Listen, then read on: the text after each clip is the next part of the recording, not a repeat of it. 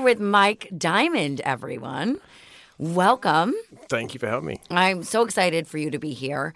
Um, I just want to let everyone know that I went to a um, a panel, I guess is what it was, um, at the really fancy Soho House, and it was on mental health. And you just took control of that panel and you answered all the right questions. And my friend Ivana was there with me. Um, and we went there because we like to see all the different panels kind of all over whenever we can when it's based on mental health. Um, I've been on a bunch of panels, but it's also kind of new for me this this mental health um, community, if you will. And you really stood out because you got to the point of it being mental health and it being more about working on yourself within than just the positive affirmations. And I had a lot of problems where we were talking earlier that I have very much an anger issue. and I was just burning inside of frustration when one of the panelists said, Yes, I just put my positive affirmations on the mirror. And when I wake up in the morning and I brush my teeth and I say, You are great, I'm grateful. And my whole thing was I'm fucking bipolar. I have a chemical imbalance in my brain. I can tell my brain multiple times, you're beautiful. You should be grateful for having a mother. You should be grateful for all of your work. But that chemical imbalance tricks me. And I thought it was very I'm not going to say terrible. I think that it's a tricky situation when you speak on mental health panels for people who have mental health or who are dealing with mental health. I'm rambling on like this. I'm so sorry. But I just want to get this point across because I think you did it so so well. When you don't acknowledge that people have specific issues with their brain and you treat it kind of like a, a childlike thing. Oh, well, just be happy and be positive. That's not realistic. That's not how you fix things. That's not how you train your brain. Um, and I read your book because after you spoke, I just was so blown away. Um, and it was, like I said, an easy read in the best possible way. I did it in one day. I was just so intrigued, I couldn't put it down. And I just want everyone to kind of hear a little bit behind you because you seem to handle shit correctly when it comes to mental health. And that's my spiel. no, it's good. No, I, I like, um, well, it's like self actualization. Um, Maslow was the first to talk about Abraham Maslow. And a self actualization is a human being that reaches their full potential. Mm-hmm. Okay. So when we look at just anyone. We're, we're all everyone's saying the same stuff, right? But it, if you look back, it's either east or west. If you go to the east, you're talking Buddha, mm-hmm. Confucius, Lao Tzu. If you're talking the west, you're talking the great Stoics. You know, if you look at cognitive therapy, that's all off Socratic questioning, mm-hmm. right? So we're all trying to find happiness, and we're all trying to reach our full potential while we're here. Mm-hmm. Okay. So we've come from nowhere, we're here now, and we go. Right. So when people tap into this, uh, you know, let's just say affirmations, it's not realistic. And I'll tell you why. The first seven years of your life, your brain is in a theta brainwave. Okay. Mm-hmm. So I'm not responsible for the first seven years, and you're not. Right. We're not. Right. Because right. our environment and what we're surrounded with we are then, our subconscious mind is going to be programmed. Mm-hmm. Now, genetically, you and I have inherited certain things, mm-hmm. whether we like it or not. Shit's there. right? Through my family history, there's chronic alcoholism, bipolar, schizophrenia. There's a massive gene that runs through it. The irony is, I have, there's Greek, Italian, Middle Eastern. You know, we always mm-hmm. name our kids Michael or whatever it is. yeah. My younger cousin's 10 years younger than me. I'm here, and then my older cousin's 10 years. Mm-hmm. Now, both of them are in, in mental institutions. Wow. Both my grandfathers died of alcoholism. No one looks at mental health in my family. So I grew up in the most isolated capital city in the world, Perth, Western Australia. Mm-hmm. And I had an older brother um, I've sorry, I've got an older brother, younger brother, and a younger sister. My older brother at seven got uh, sick with measles encephalitis, which is- he went into a coma. Yeah, he got really sick. My little sister was 13 weeks premature. So I had to be, if you look at Bradshaw, who's one of the best in f- the dysfunctional family system, I was like the hero scapegoat. Now, you add in, I'm undiagnosed dyslexic when I was a kid. Which I think I, I really we'll get back to that. I would love for you to speak on that more, but please continue. So, yeah. undiagnosed dyslexic, OCD, ADHD. No one picked it up as a kid, and I was a super athlete. Hmm. But unfortunately, both my parents. Usually, you have maybe the mother or the father. I didn't get. I didn't get love from either of them. I just got beatings. Yeah. But now, fast forward. The great thing is, it's taught me to be compassionate, emotionally intelligent, and self-reliant. Mm-hmm. Because I never had it. I was always in fight, flight, or freeze mode. Right. So it was always like, what's going to happen next? Because they didn't have the ability to look at me and say, well, here's his own person. The, the, there's, a, there's a gene running through the family. Right. But no one else got the alcoholic gene but me. It, that's now that's crazy to me. I got it full on. How's this? My grandmother was so messed up that at four years old got me so drunk on red wine, I nearly died of alcohol poisoning. Stop. Seriously, and just check this out. You know what she said? Her defense was, well, he was taking the alcohol off me. I was four. So when I went back to Australia and saw my little brother, I said, is it okay if mum and dad get my nephew who's four drunk? They're like, no, we'd, we'd put him in prison. I go, hold on. But you didn't. Why was it a joke when I, it happened to me? Right. But you know what's ironic? Why at four years old, when I got drunk, what did I keep drinking? Hmm. Because I had the gene. Right. So if you fast forward through my life, you know, when people, I didn't know I was dyslexic till one day I was collaborating on a, on a film script with a friend, and he said to me, "Oh, dude, you're dyslexic." I'm like, "What do you mean?" He's like, "Oh, oh I can understand what you're saying when you're writing, but your punctuation's this." So I called my sister and said, "Oh, you know, I'm dyslexic." Two years ago, she was struggling. She works really hard, great athlete. And she's like, I want to go back to college, but I'm having trouble. I said, You're probably dyslexic. No, I'm not. Got all these tests, dyslexic. Yeah. How old were you when you found out you were Uh, dyslexic? I was, so I'm, I'll be 14 years sober in April. I was 10 years sober. Jesus. Yeah. Wow. Yeah. Because I didn't, I just, I, I've taught myself to read. Just, were you just the uh, when you taught yourself to read? Were then you a slow reader? Yeah, horrible. Oh, you know what? This is the best thing. You know how kids now go, "Oh my god, the teacher." So I at fourth grade, the teacher would pull me out in front of the whole class and make me read in front of everyone, and thinking that would help me. oh yeah, yeah, right. yeah. And, it Just an and everyone would laugh at me and Right, abuse me. He's right, retarded. right, and, right. Of course, of yeah. course. So then what you do is you carry that trauma. And you want to kill everyone. Yeah. yeah. Know. Were you a really angry child? This is really weird. I had so much suppressed anger because I wasn't a big kid. I was a super athlete, but I wasn't big, but I was tough, tough as Uh-huh. Nails. Like really like resilient. Like if I The set my mind to it. Yeah, I was no joke. Like I, and I had this incredible you know what one thing I had and I that and I try to coach people on is that I could think greater than my environment. I had this weird thing in my brain that if I saw someone do it, I could go, oh, I could do that. And I just would just, and which I, is fantastic for you to have. and that's what got me out of Perth. Yeah. Because I always said I'm going to America. Mm-hmm.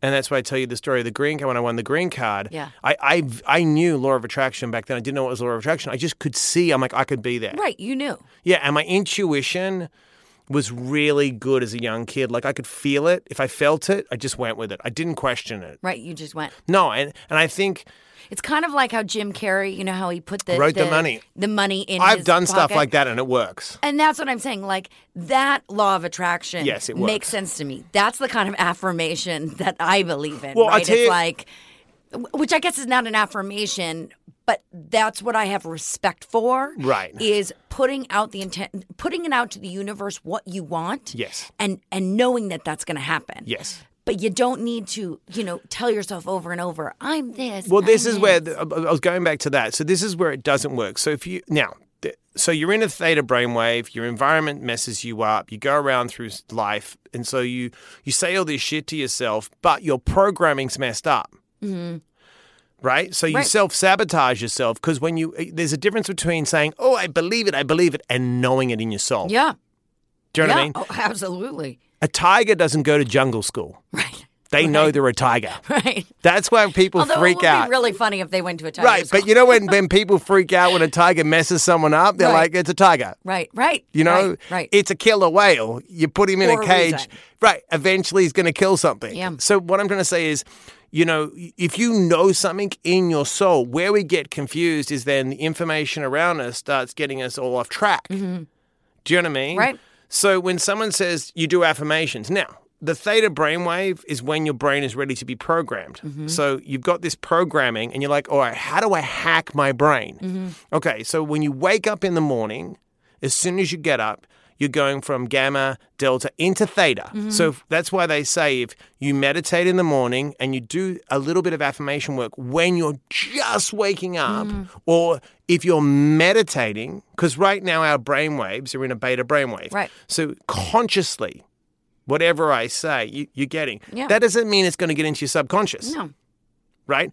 So if you go into the theta brainwave, you can then put in suggestions. Right. Now, if you want to go really deep into the law of attraction, it, it's like attracts like. So up until this point, right this second, you've manifested your reality, Right. whether you like it or not. Yeah, and it's been out of my hands. But you, you know what. I'm Yeah. saying?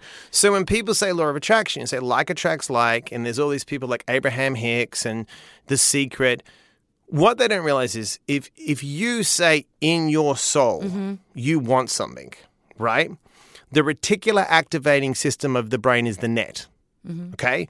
So if I say to you, like if you say, I want a red car, and you see red cars everywhere, because what you focus on has to expand. Mm-hmm. So if you are negative, the ripple effect is everything's bad. So you get in your car, right? You get in an argument. That ripple effect is the person cut me off.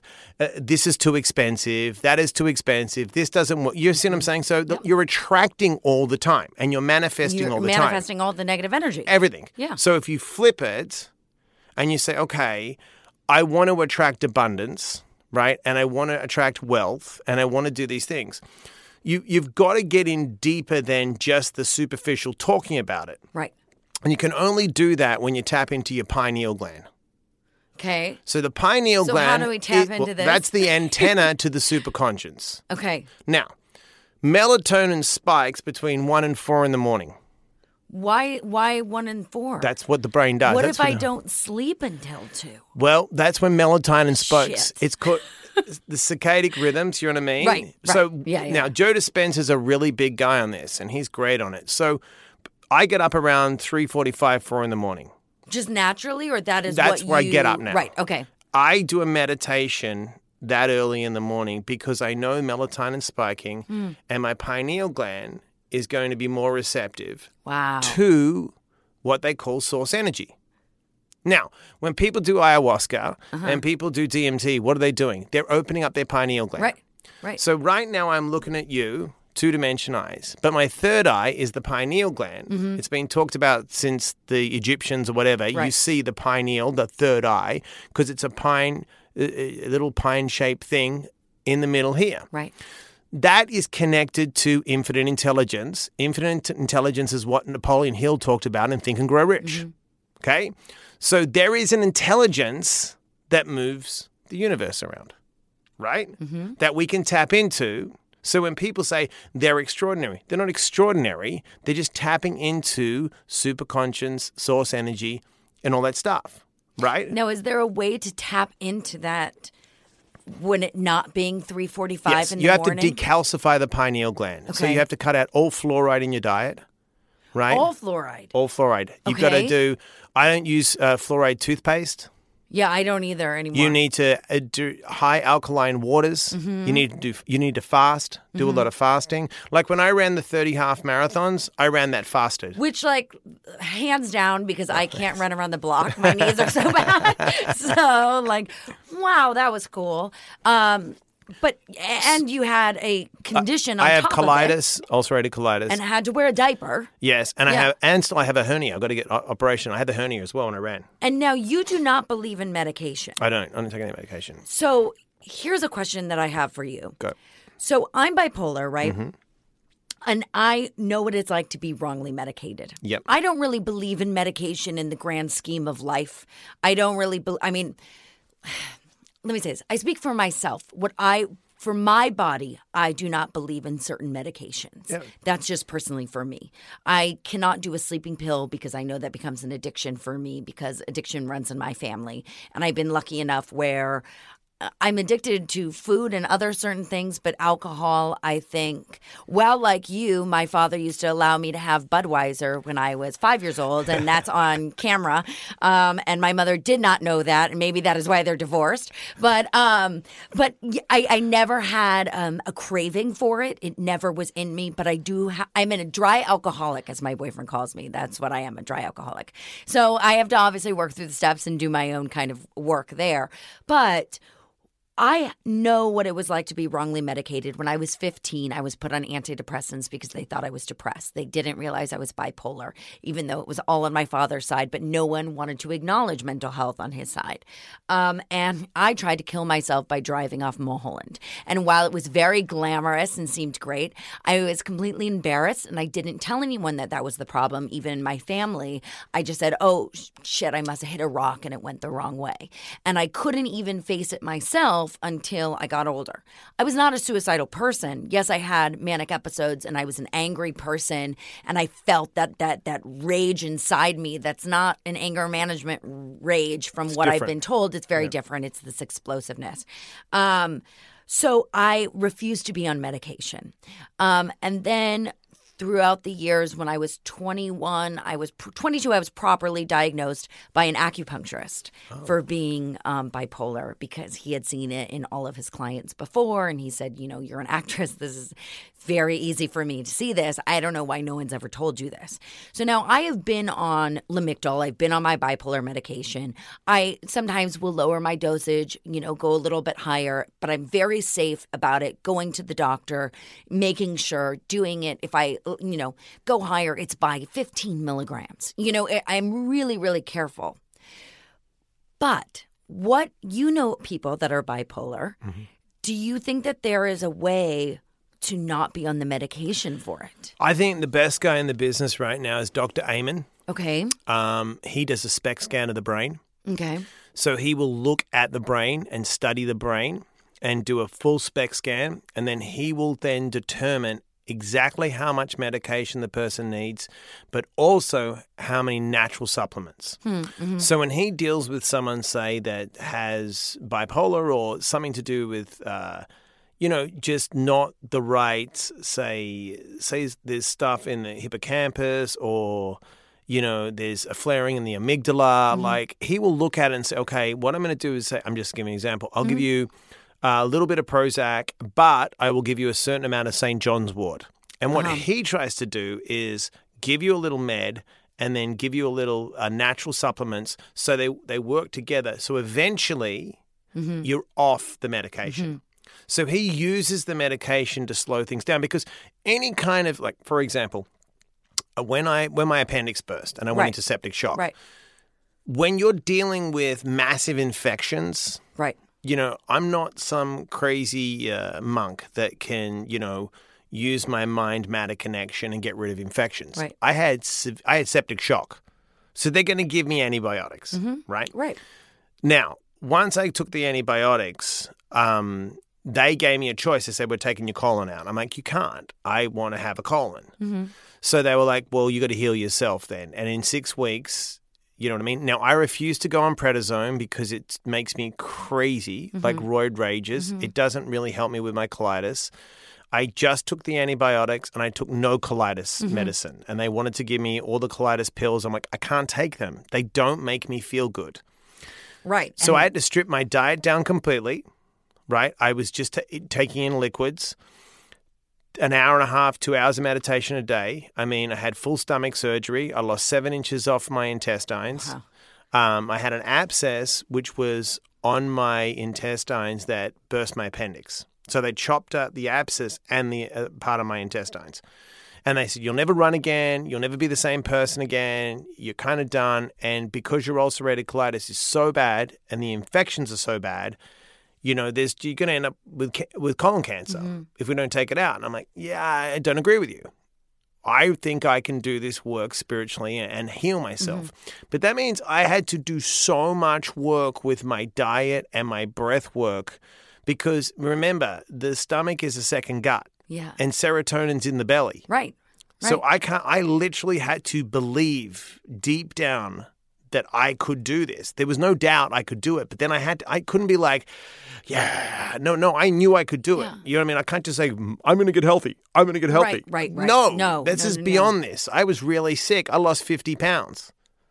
You know what I mean? So so I believe And I know the pain. I had appendicitis, Dude, so I know like- that, that's the worst pain. I had appendicitis for I didn't realize I had it for 3 days. I had it for two, and they said that if I didn't go into the hospital and they didn't take it out immediately, that it literally would have burst at any moment. And they go, "How were you not okay?" And I have such a high pain tolerance Yeah. that for me, I was like, "Well, it was it was terrible," but I figured, oh, you know, it must have been something else. I thought know? it was my colitis pain. A guy drove from Barstow because no doctor. Uh, they gave me a CT scan, and my stomach was so bad. They're like, "Oh, he's done." So a guy drove from Barstow This is the best. this is the this is the truth. My wife comes in. It's my birthday, June fourteenth. She tells me we're having a baby boy. Oh. I go to the gym workout. I was like, "God, my stomach's sore today. Eh? It's my colitis." Right. I sleep on the couch because I didn't want to wake her up because Yeah, she yeah, was yeah. pregnant. She comes downstairs and look, this, I'm be graphic, but when you're flaring with colitis or Crohn's, you have diarrhea. Right, So I went to the toilet and I was like, oh, oh, oh no, this is not good. No. I don't have diarrhea. So she came downstairs and said, look, I don't want to freak you out. Just take me to the ER, drop me off. But my stomach's, something's happened. I think it's my appendix or my gallbladder. I said, give me a CT scan. They gave me a CT scan. She goes, oh my God, your appendix burst. You're in septic shock. My best friend drives from Orange County to see me. A doctor pulls up two hours later from Barstow and just literally says, Yeah, 50 50. My wife's like, What? And he goes, Yeah, you're, you're going to, you're pretty much fucked. Like, uh, you might die. And then he goes, Do you want to say a prayer? And I'm like, Dude, just get me through the surgery. And then that was the guy that I said, No, I don't touch my colon. Did you go under for the surgery? Yeah, I had to. I Right. was, I was a mess. So you're not like those people that no, are no, like, we no, are no, so no, against no, medicine, no, we're no, not no. going to go. No, under. no, no, no. No, I just like to take, look, if, you know, I've never had a SPECT scan with my brain, but, you know, I've had all the dyslexic tests, Right. the ADD tests. I mean, I've never, I mean, I probably should go to Dr. Amen and get some specs just to see, but Yeah. I, You know. I, I know, You I, know. no, no, I, uh, dude, I, You've done the work. Yeah, but I look at it like this. I feel that you as a human being, you should you've got to trust your gut Mm-hmm. and you've got to slow everything down cuz if you're ever in fight flight or freeze, you're in a situation where you're threatened in some way. Mm-hmm. You Yeah. lose, you know what I mean? You, Yeah. you, you- there's got to be a, a, an attack on your personal security, whether it's physically attacking, whether it's financial.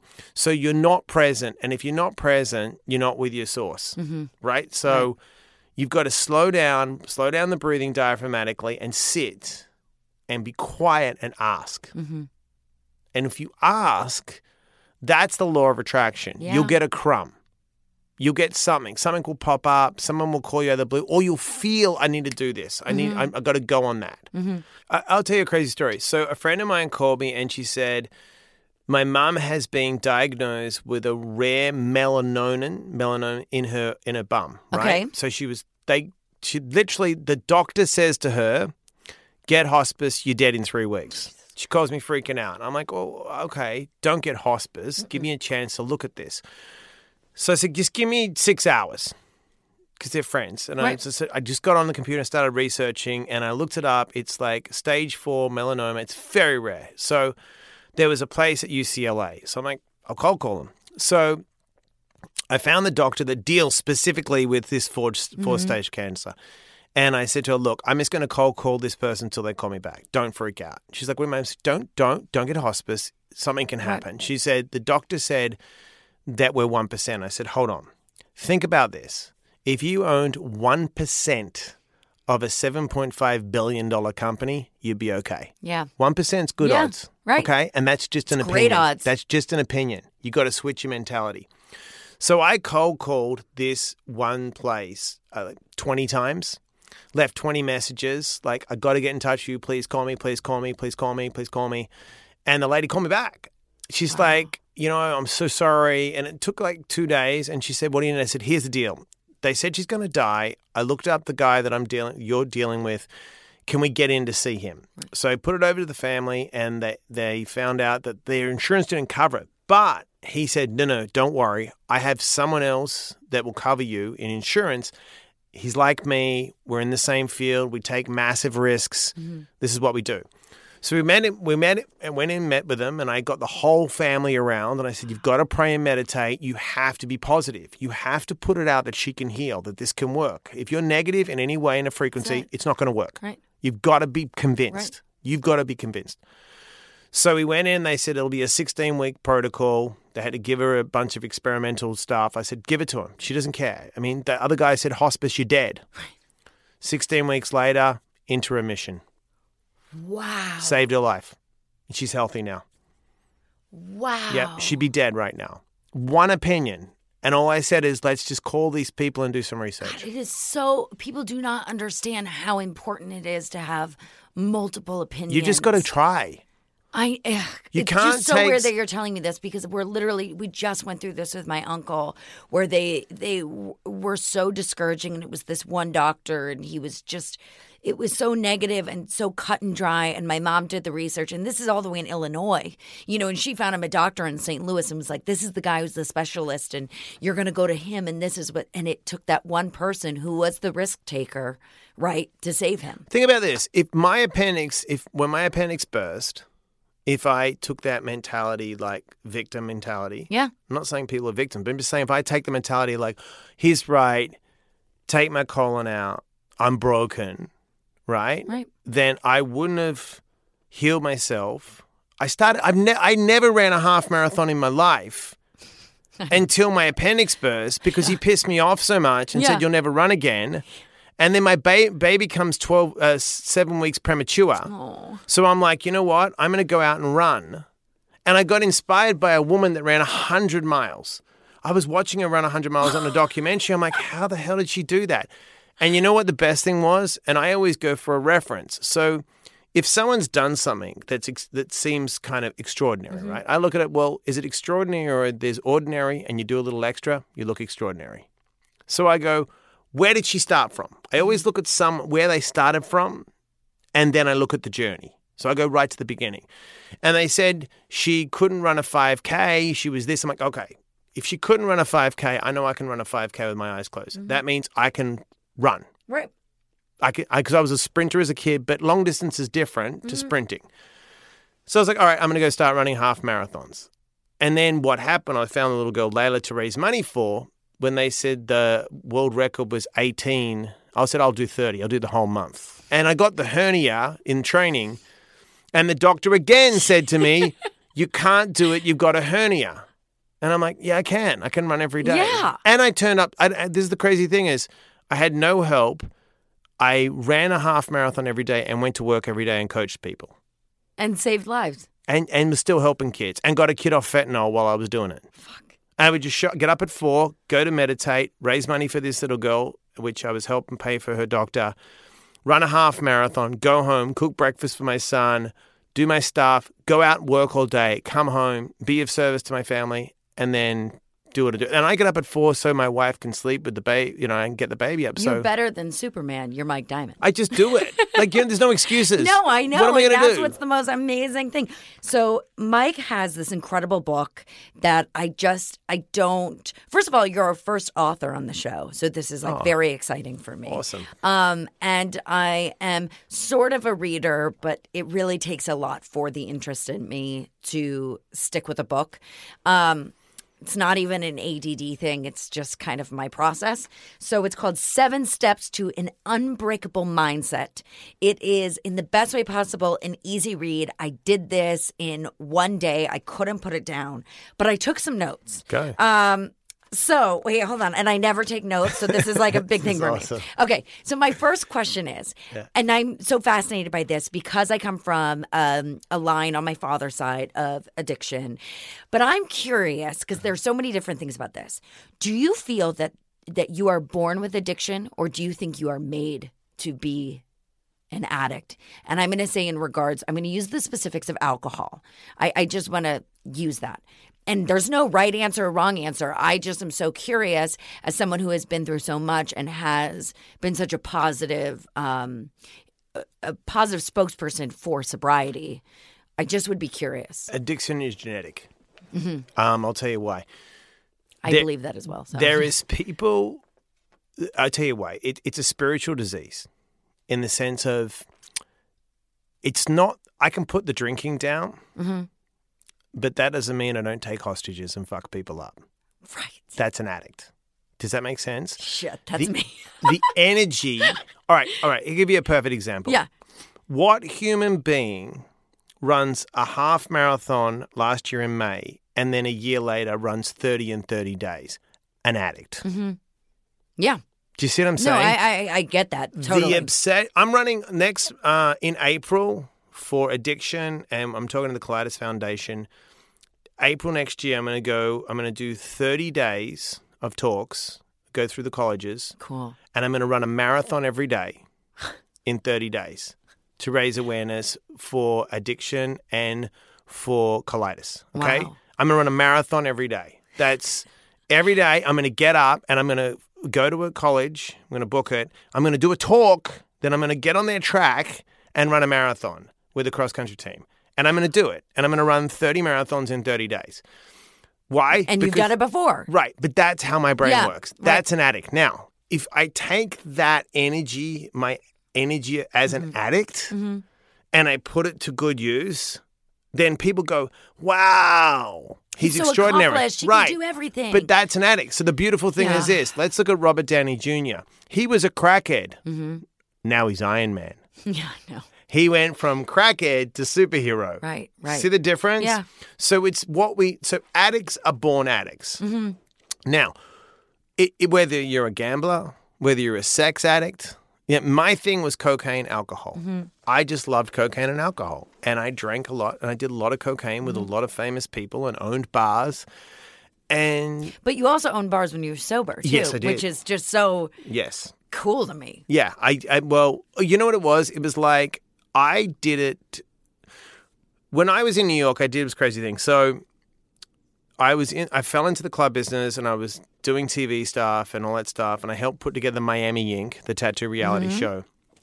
And CBGBs was kind of shutting down, and there was nowhere to play. So what happened was, I literally was like, I think I'm going to open uh, a, a room where rock stars can play, give them an experience, give people an experience, but I think I'm going to make it a party. And everyone's like, it can't happen. So New York and even the Viper Room, what it was is you walk in, see a band like a comedy show, and you leave. Yeah. So I was like, hmm, I'm gonna I'm gonna flip that on their head, and everyone's like, you can't do it. So I said, what I'm gonna do is put on a DJ, play rock and roll music, put on a band, and then you have a party. So it's basically you you come to an event, and then it's a rock club. Nah, can't happen. Okay. So I became friends with Challenge Scott. Challenge accepted. Right, exactly. Don't tell me like it can't happen. Anything can happen if I do it. So I found this little Greek restaurant in New York City and I convinced the guy to give me the lease. And then I became friends with Scott Weiland and Duff McKagan from mm-hmm. Velvet Revolver. Yeah. They'd formed Velvet Revolver. And I convinced them to be my partners. And we built the place in 30 days. And Velvet Revolver played the opening night. And then it was like, oh. And then every celebrity and rock star played at the venue. It was called Snitch. It was a hole in the wall Yeah, yeah. right? So, what I wanted to do is give people this experience that when you came into a place, like you're like, oh my god! I mean, I had Corey Taylor from Slipknot acoustic when he was never heard of. Cool. Yeah, I had like Korn acoustic. Um, so I would do things that I, I just because you know why? Because I never got that in Perth. No one ever went to Perth because it was in the middle of nowhere. So I wanted to give people an experience. But the great thing was this. So there was a bunch of sober dudes that would come to my parties or whatever. And then it was really what happened was what got me sober was I was was shooting a VH1 show with Scott Weiland and he, you know, I could see his wife and kids like about to leave, like it was like that and you know, we were partying hard. You know, we were we weren't messing around, and uh, I just looked at him, and I looked at myself, and I and I had that moment, and I just stepped back, and I was like, okay, where am I going to be in ten years from now?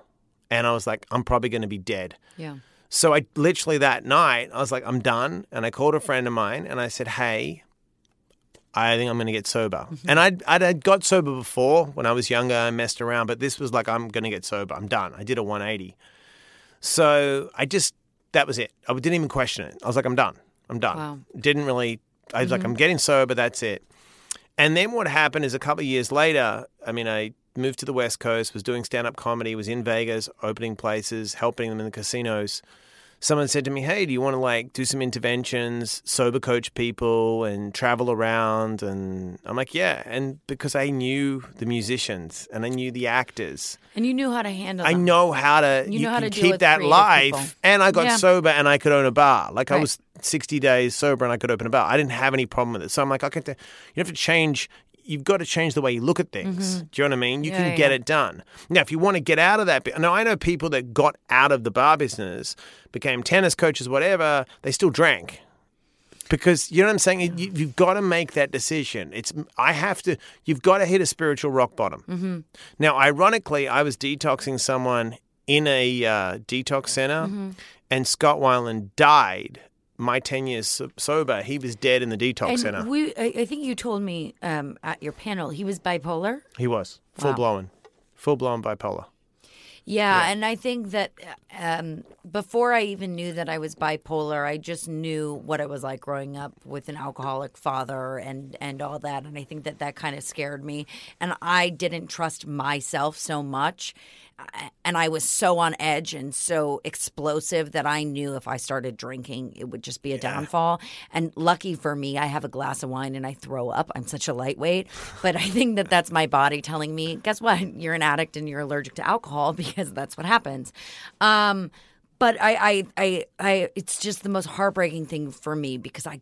I, I can feel it and I can understand it, but I also can't understand when you are dealing with a mental illness uh, such as bipolar. I'm not saying that addiction is not with, with alcoholism, but specifically bipolar, and then numbing that with the alcohol and with the drugs and all this. I can't even fathom what that would feel like inside. Well, I just think it's in anything we do. Like, there's two methods I use, and I talk about one in the the book called the stop method. Yeah. which is stop, take a breath, observe the disturbance, then proceed, creating hmm. the gap. And with negative thinking, I use the thing to stamp out negative thoughts. It's stop, take a breath, and then become aware of the thought, mm-hmm. right? And then you must make a switch, right? And then you proceed. So it's like if I'm if I'm if I'm ruminating on stop, we breathe. Now let's become aware of the rumination, mm-hmm. right? Now, whenever I'm doing something, there's a choice. There's always the yin and the yang. So I can either be have a positive perspective or a, you know a negative or pes- pessimistic perspective. So if I if I look at that right and say, okay, now I can make a choice of switching it. Now it may take me ten minutes to switch it, but if I go, no, I'm going to switch this. I got to change my perspective. Yeah. Just having that conversation gives me some emotional intelligence Right. Right. because I'm having a conversation Mm-hmm. and slowing down. That's the problem. Because, you know, you go think, feel, and act. I think, I feel, act. Or something in the environment triggers an emotion, right? Right. And then I act. Before thinking. Exactly. That's, that's when your emotions Mm-hmm. Yeah. hijack you. Yeah. Because the primitive part of the brain, the amygdala, now you could drive down the freeway, someone cuts you off. That's the emotion, Right, right? right, the person right. killed me. So Right. Mm-hmm. then you act on that emotion. What do you do? You chase them six Fuck blocks. exactly. But you see what I'm saying? But now, now, now, take this out. Now let's look at young men in our society which lack massive emotional intelligence because a young man's brain doesn't really fully develop till he's about 26, the mm-hmm. prefrontal cortex. So you're looking at a young man, say he comes from a really, really rough, traumatic environment. Mm-hmm. So that firing and wiring all day, stress hormones. Maybe he's not as educated because if you've got a lot of trauma and you're not paying attention, the prefrontal cortex, we all know women uh, develop way quicker than men when that kind of mm-hmm. maturity And then what happens? He goes out and look at the school shootings. It's men, right? Yeah. It's not young ladies. Yeah. Because why? Because we're in that primitive part of the brain of survival. And there's got to be a shift in consciousness right now that people have to understand that that everyone thinks it's like let's go be physical, let's go beat things up, let's go break shit. No, no, there needs to be a shift in consciousness. We need to like start to look at young men and their lack of emotional intelligence. It's like, you know, I, I love Brene Brown. She talks about the power of vulnerability people, but what guys are talking about vulnerability? what guys are talking about it's okay to be sensitive. Everyone's like, let's just drive through the mm-hmm. fucking wall. Mm-hmm. Let's beat the shit out of things. It's not, that's not healthy. It just that I gets think it's really uh, so. The kind of meditation that I do is the is actually TM. the same as my boyfriend. I do TM. Yeah. I do transcendental, and uh, I actually didn't do it because of Sturgis. I did it because I was a fan of Jim Carrey and Howard Stern, and so they started talking about it. So it took you know, three years for me to do it after being in this relationship um, because of them. And it's so it's so interesting to me to see how they teach kids meditation in class. They do mindfulness and now. they do mindfulness, yeah. and it is so just you can just see all the creative little minds and and they are just absorbing all of that just oh, it's just it's so wonderful and I don't understand why that's not in every school. And I was lucky my mom was very big into meditation. It wasn't TM at the time, but but so when I was young, she would make me i thought it was nap time but it wasn't nap time it was time to breathe and, and do our meditation and it saved my life it really saved my life and i think that getting back to if we could do that for for boys out there i think that so much could change and it's not excuse my word it's not like a pussy thing to do right it's like a strong empowering thing well, to be know, in touch what, with yourself. What I try to do with young men, I've I actually worked in a lockdown facility okay. that I had to stay overnight in. And I've never had to put my hands on a young kid, mm-hmm. ever. Never. I talk to them. I just walk them or talk them. Because that's what people want. Yeah, I just, they're freaking out. I'm like, freak out. Let's go for a walk. Yeah. Like I can take care of myself physically. I yeah. never have. They don't see me and go, oh, I can push them around. I, I can take care of you right. myself, but I don't need to put my hands on you. So what I try to do is I do a style of training. It's called MAP training, mental and physical. Right. Mm-hmm. So I know a young kid is not, especially a boy, is not going to sit and become mindful. I practice mindfulness, right? So what I do is I exercise them. I run them. I make them do martial arts to get the endorphins running. So what right. I do is I spike the dopamine and the endorphins, mm-hmm. and I take them really into a danger zone when I push them. So if I'm going to run them, I run them, right?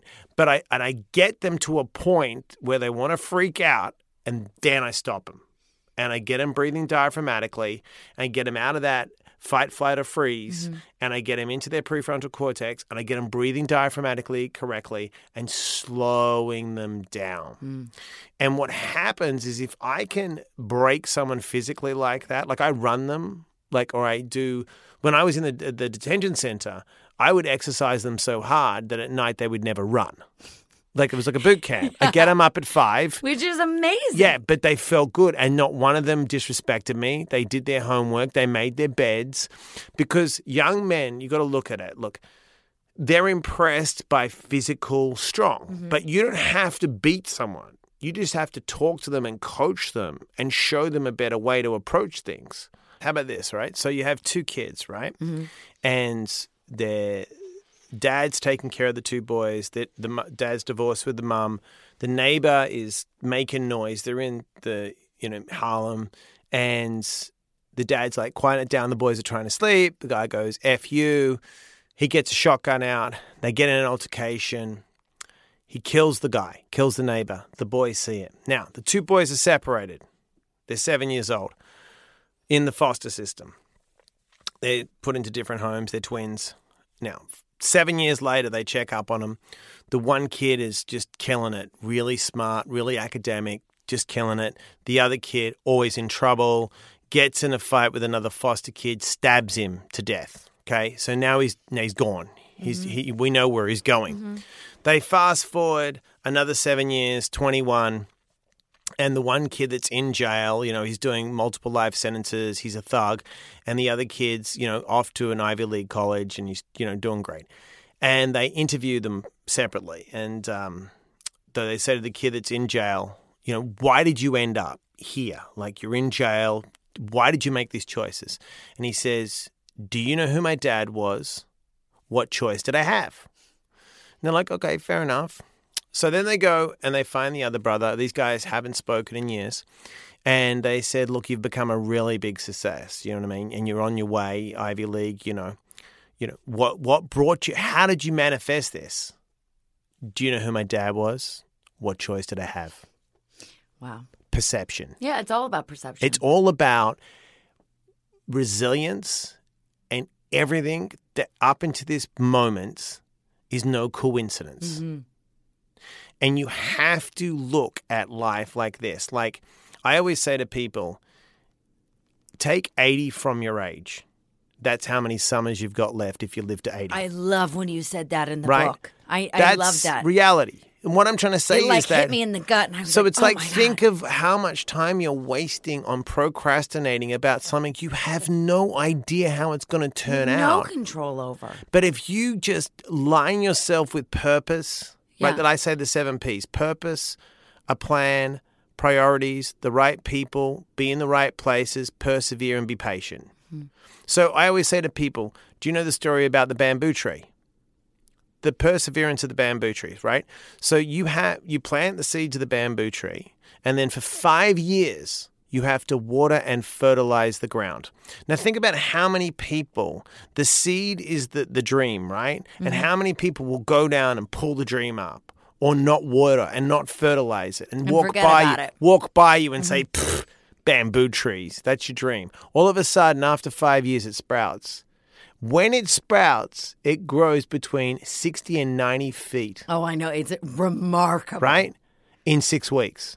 But if you don't do the first five years of work, what happens? happen. So then you look at all these great entrepreneurs. So you look at, say, Steve Jobs. Mm-hmm. He got thrown out of his own company, created Pixar, comes back, and does all that stuff. Yeah. Look at uh, Jeff Bezos with Yeah, Amazon. that was one of the examples that you said. Yeah, he's Or the one- Arianna Huffington Yes, another one, right? Huffington. Like you want him to. Ray Kroc didn't do the franchise till he was in his fifties. Yeah. do you see what I mean? With It's so funny. My mom's inspiration when she was younger, everyone always said, "Oh, what do you want to be like?" And she was a CEO of computer technology companies, and she like went against the odds of being the only woman that was being part of it and being pushed through and dealing with all this. And she said her inspiration, her whole life, she wanted to be Ray Kroc. She goes, "I want to have that one, that one thing that then becomes the franchise that everyone else will get to have a piece of." And that was her inspiration. And here we go. We're talking about it. Right. you So know? the thing is this: it's like I always look for a reference. Mm-hmm. So if I feel something in my gut, like if I if I have a because what people don't understand when they talk. All right, I'll give you a perfect example. So we talked about the pineal gland, intuition, right? So think about this: when you want to travel somewhere, you grab out your Waze or your GPS Mm-hmm. and you type in. But you type in a specific address. Mm-hmm. You don't go to Waze, take me somewhere. Right. Because guess what? It won't take you No. anywhere, right? So when you go to a restaurant, you specifically say, I want this, Mm-hmm. right? So if I brought you wood and you're a carpenter and I said, build me something, and you built a chair, and I'm like, you pissed me off. I wanted a table. You're like, well, you weren't specific. Right. So if I'm not specific about what I want, guess what? It won't happen. Right. And secondly, someone else will give me a plan. Then Mm-hmm. I'll get pissed off. I don't like my job. Why are you in it? Yeah. I don't make, like my relationship. Why are you in it? Yeah. Leave. Well, no. There's why? no wells. Why? Yeah, why? Take responsibility for what you're doing in the moment. Yeah. Do you see what I'm saying? Totally. And deal with reality in the fucking moment. So, a human being like me is a smart dude, and I create a GPS. Mm-hmm. And in that GPS, you type in stuff, and that GPS then sends out a voice that says, hey, go left, go right, go here, go there, right? Now, what we do is when we're in the car, is we turn over everything to that GPS, Mm-hmm. right? Okay. So, who created the person that created the GPS? An energy, right? Source energy. Right. Why don't we ask that energy, right? For the something- guiding. Ah. Yeah. Why aren't we specific? Right. I want this. Or why don't we listen to it when it gives us information and follow And the, the crumbs? signs. Follow the crumbs to get to the cake. Mm-hmm. right? But we don't trust it. We don't trust our intuition. So when I go to the doctor, no, I'm good. He's like, no, no, you're not. You're going to die. I'm like, mm, no, I'm okay. I can figure this out. No, you can't. I'm like, you don't know me. I can figure this out. So the same doctor that says to me, you can't run 30 half marathons in 30 days, right? Because you've got a hernia. And then the, the next day, friends of mine are in Greece, and one of the guys gets rushed to hospital eating lunch. He got a strangulated hernia. So the the chances of me getting a strangulated hernia running were very high, but I knew I was fine because I knew I would listen to my body mm-hmm. and be fine. Mm-hmm. And I ran the 30 around 100 miles a week, did them all, and I was fine. And someone said, mm-hmm. How'd you do it? I said, I listen to, I listen. I t- connect to my source and I listen. Do you know what I mean? So I, I get it. if you connect to that stuff, then there's no coincidences. Everything lines up. And it sounds so silly and almost stupid, but like everything that's meant to be is meant to be as long as you put that GPS in. You have to, but you Yeah. have to be specific. It's time to be specific, guys. You've got to say, This is what I want. Now, Yeah. here's a really important thing. Why do you want it? Well, I know what I want. But you see what I'm saying? yeah. Now, another thing that gets us out of a situation and where we live in such scarcity instead of abundance. Beautiful story. There's three guys working on a church, right? Mm-hmm. So they go to the one go, guy goes up to the one guy. What are you doing? And he says, "I'm a bricklayer. It's my job." He said, "Cool." Walks around, sees another guy, walks over to him. "I'm a bricklayer. It's my career." Cool. Walks over to the third guy. What are you doing here? I'm a bricklayer. It's my calling. you need to find your calling. You need to find a calling. And that's not got nothing to do with anyone else. It's a personal journey inside. Mm-hmm. You go inside and you figure it out. And mm-hmm. then what you do is you close the gap. You mm-hmm. say, what do I need to do? What skills do I need to acquire to be of service to everyone else? Do you know what I mean? Because everyone's like, I want this, I want that. No, no, no, no, no. It's not about that. How can you serve another person? How can your calling help someone else find purpose? This is so funny. So I always ask this question at, um, at the end of the interview, but we're we don't even have to be end. I just this is all falling through together. I always ask the question, "What makes you get up in the morning and continue on your life?" And I'm not going to answer it for you, but I think in a way that you have, it's finding your calling. It's it's and I do how this. you can do service to someone else. I like to inspire, educate, and motivate. Okay. So, how can I inspire someone to be a better person? How can I educate them to help them f- become self actualized and find their potential? Right. And how can I motivate them? And I'm not going to be a guy, I'm not a guy that I don't have a PhD from Stanford. I'm a science project. So, I like to read something and then apply it and mm-hmm. then say to someone, this works. Do you know what I mean? If someone comes to me and they've got stomach issues, no problem. I can tell you what foods work for me. Try this, try that, try this. If someone wants to, you know, improve their athletic performance, I work on everyone's potential. They can reach their full potential if they get out of their own way. Mm-hmm. So I have to get into someone's head in a positive way and get all the bullshit out. Mm-hmm. And then I give them enough references to be successful. Mm-hmm. And it's not about resources, it's about being resourceful. So I use everything in, like, for example, I had to push the baby, you know, 1,200 miles to train. Great. You know how strong I'm going to be pushing a baby up hills in a stroller? yeah. And then the course I ended up creating was an uphill course. Only six people could finish it. I ran 30 days because I was used to running up hills. Yeah. So my baby's not an inconvenience. I was doing pull ups holding the baby, right? He's that's how I, do you see what I mean? So I use, Yeah. you've got to go. So then what I do is if I feel stuck, I get out of myself. Mm-hmm. So that means I've got to read something. I've got to find a resource. I've got to go out because everyone gets stuck. You get stuck if you're sitting in a cocoon. Mm-hmm. You got to get out of that. So there was a great guy called Emil Zatopek. Emil Zatopek was one of the greatest runners in the world that no one knew about. He won, it broke 18 world records. You talk about it in this in the book, Yeah, right? in the book. So what Emil did is he was in some area near Moscow and he wanted to run the 5,000, 10,000 venture run in the marathon. So he had to qualify for the race. He had to ride during the night 220 miles in the snow to show up uh, to qualify for a run, a 10,000 meter run, and he wins and makes the Olympics. He's never run a marathon. It's so cold where he lives. He has no trainer. He puts towels in his bathtub, creates a, like a little treadmill, and runs in the bathtub for four hours, right? Then he rides his bikes with weights on his legs and runs with weights. Shows up to the Olympics, a true story, comes up against the British world champion. He takes off. He doesn't have a great style and he's running against the British world champion. And he says to the British world champion, Hey, are we running fast enough? And the guy goes, No. So he takes off, thinking, I've got to run faster. He ends up breaking a world record. They interview the British world champion afterwards, and they say to him what happened. He goes, "Dude, I was joking. I thought he, w- I thought he would like get a cramp and conk out, and he ended up breaking a world record." Wow. So it's the point of like going to and looking at people, right, that have limited resources Yeah. and looking at how they create stuff. Yeah. And that's why people are looking. I train in my house, right? I created that so my wife would get to the gym when I had the baby mm-hmm. premature. I push the baby in stroller. I get all these baby carriages for free. I do pull ups with him.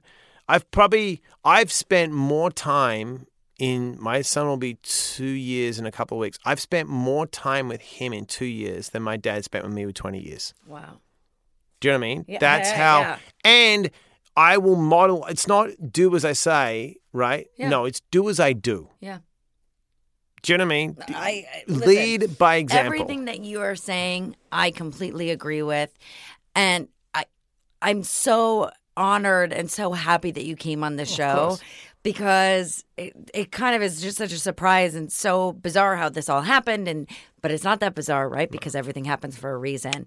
But i think that there are so many key points that i have myself tried to um, get the point across to people and there's only so much that I can do to help others, right? If there's one little uh, snippet of something that I've said that has saved someone's life, that's all that matters. And I think that you have touched on so many different topics and how to deal with life and how to further and better yourself as a human being, not only for yourself, but others around you, that I think you are going to be so surprised by all of the people that are going to be writing you. And it's just like, Well, so you know what it is? Why do we have to? I always look like this, right? So, if the greatest thinkers of our time, when you look at Marcus Aurelius, or, you know, it's a perfect example. My gra- my step, uh, I'm sorry, my stepfather, um, not stepfather, my father in law is an engineer.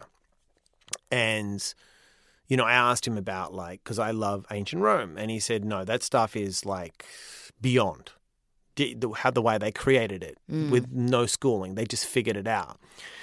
And so say like let's let's look at say the Colosseum. Mhm. It was designed in they built it in 7 years. It has the perfect amount of bathrooms. It has the perfect amount of exits if there was any kind of uh, riot. Mhm. And it was structurally built so well that it still stands 2500 whatever Right. to, right years later. So if I wanted to uh, say ancient Rome or the Pantheon, I couldn't bullshit my way into a job there and say, oh, I'm an engineer. Right, Because whoever the emperor was would kill you. right. So you had to know your calling. Mm-hmm. Because if you were good at that, Yeah. now I wouldn't have been an engineer because I'm dyslexic and stuck with maths. I would probably have done something in entertainment in- Right. if it was the. You, know what I mean? you would have provided the entertainment. I would have provided entertainment or doing something, or you know what I'm saying, or Yeah. being a motivator. I may have been a gladiator because I'm Yeah. a physical guy. But my point is that back then you had to know what you were good at. Mm-hmm. Now, all the all modern psychiatry comes from that stoic thinking. Mm-hmm. Right? So then you go to school and it's all secret. Let's go and get a PhD and all these things. And all of a sudden, I've watched people do talks and I'm like, this person doesn't do any of it. You're just a, uh, you're just a fucking puppet. Do you know what I'm saying? Like, That is why it was so great real. watching you Be speak real. about it because you were fucking real. Right, just do the work. And if, and, and one guy said to me one day, "Is like, oh yeah, but you seem like an angry dude." I'm like, that's why I meditate twice a day, Yeah. dickhead, so I don't chase you down the freeway. Yeah. No one has the formula. No You one's do- perfect. No, you were all. We're, look, it's a spirit. We're spirits having a human experience. Yeah. we're just trying to figure it out. Yeah. That's it. You know what I mean? And then I even challenge some of the guys that say only 2% of people become self actualized. Why is that? Why can't a person feel, find their full, full mm-hmm. potential? They can if they do the work. Mm-hmm. But that means you've got to do a lot of work. And it's not, I leave here and or I, whatever I do, that's done. Mm-hmm. It's moment by moment. You have to do the work in the moment. And that's why I love being an addict because I'm uh, from a guy that barely barely got through school. I can read a book a week and retain most of the stuff because Right. I've had to teach myself to How to do it. how to do it. And secondly, when I do it, I make sure I I practice it and I can articulate it that it becomes part of my life that I mm-hmm. do it. Mm-hmm. Do you know what I mean? I don't just say, yeah, Totally. do it. I'm going, no. Th- That's why when I originally wrote the book, it was 300 pages. And I said to my publisher, I'm going to make it 150 so anyone can read it. She's Yeah. like, what? I said, I'm going to strip it down to 150. And I went back in and I stripped it down as if I was, and what I did is I actually, when I wrote it, so I wrote 300 pages and then I started doing talks and I literally would talk as if I was talking straight out of the book. Mm-hmm. So I got the rhythm of my speaking mm-hmm. into the pages. Mm-hmm. So I wanted someone to pick it up like a conversation. So a young kid that doesn't want to read because he's on social media apps No, all because day. you can read it like it's He'll pick it up. He goes, "It's thin. I could read this." You're like, oh, okay, I can do this right, Right. now. Yeah. you know what I mean? So that's that's well, why. Yeah. We're going to put the link out for this. Thank you. And it's called Seven Steps to an Unbreakable Mindset. I highly recommend it. I'm not just saying this right now because Because I'm here. it's not it's not just because you're here. I mean, maybe you're here and I'm afraid you're going to kick my ass. So maybe oh, that's Oh, now I'm a gonna woman beater. What the hell? All this talk about emotional no, but intelligence. Honestly, I really want people to read this book. I want people to write you and tell them what That's so your favorite sweet. stuff is. And I really like. I just want to share every single time that you come to speak. And I'd love to have you on here again. so course. because I have a million different things that I want to talk about, but I'm all like, oh no, I know what time this is. um, right. Thank you so much, Mike Diamond. Emotion Al support.